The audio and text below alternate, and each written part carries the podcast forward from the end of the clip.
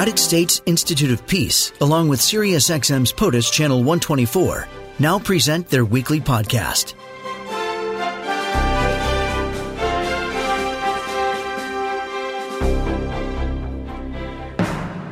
Andrew Cheatham is senior expert at the United States Institute of Peace, here to discuss President Biden holding the second Summit for Democracy.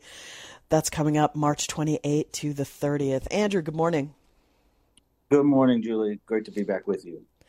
Boy, democracy is in a bedraggled state at the moment. It absolutely is, and I, you know, Biden ran on this uh, commitment to democracy and the Summit for Democracy, and he's he's doing it again here uh, this week, three days, and he's going to try to reaffirm his commitment to things like anti-corruption, rule of law, and elections, tech in democracy. It's a whole whole host of events this week. I mean, it doesn't seem harmful in any way, but I mean, does it really? Does this summitry really do anything? Well, I think he's trying to build, uh, you know, uh, momentum. He's trying to push back against authoritarianism. There'll be 20 of his high level uh, senior representatives from the Department of State, Department of Justice. And this time they're doing it, uh, unlike last time, they're co hosting with four other countries the Netherlands, uh, Costa Rica, Zambia, and South Korea. Hmm. So, I mean, they're really trying to turn up this sort of coalition. But I will note that it is a summit for democracy, not a summit of democracies. There's 120 countries, some, you know, questionable on their, their record. yeah, indeed. Um, interesting. So uh, let's see some of the themes uh, status of women, justice and peace for Ukraine. I'm sure human rights are up there.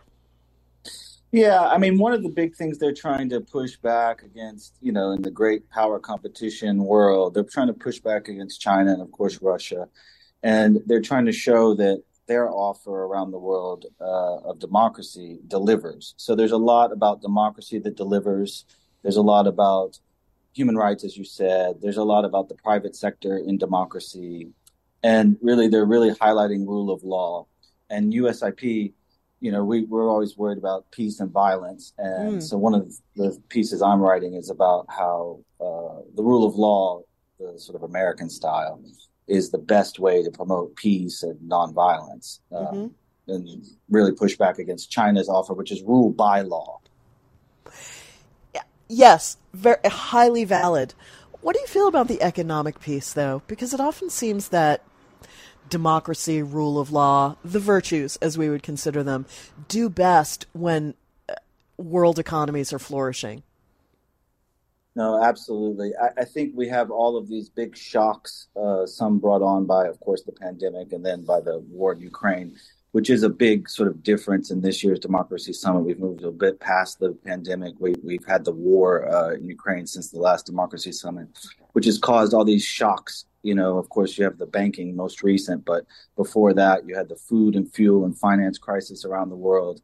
People are really looking for economic security and they want a system that delivers. There's some polls since the Arab Spring and recent polls that in the Middle East and other countries, they don't think that democracy democracy necessarily is the best for economic delivery.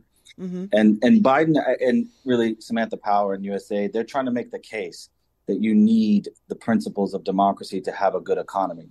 But some countries right now really aren't buying that especially with China standing by. Um, of course, their economy is not doing well uh, but standing by to sort of swoop in and say, let us just pay for everything for you. Let us build your power plants and your roads, and let us just take care of that. Don't worry about democracy. Right. So they have their own. The Belt and Road Initiative has faltered a little bit. They're having problems even with that. They're having their, their own domestic problems, as you said. But they've moved a little bit. In, in addition to their BRI, they seem to be negotiating governance issues. So, how to actually have the software to go along with this hardware when they build things because they've seen in some countries that that it doesn't work. Their their investments don't pay off and it's not good when their countries go bankrupt.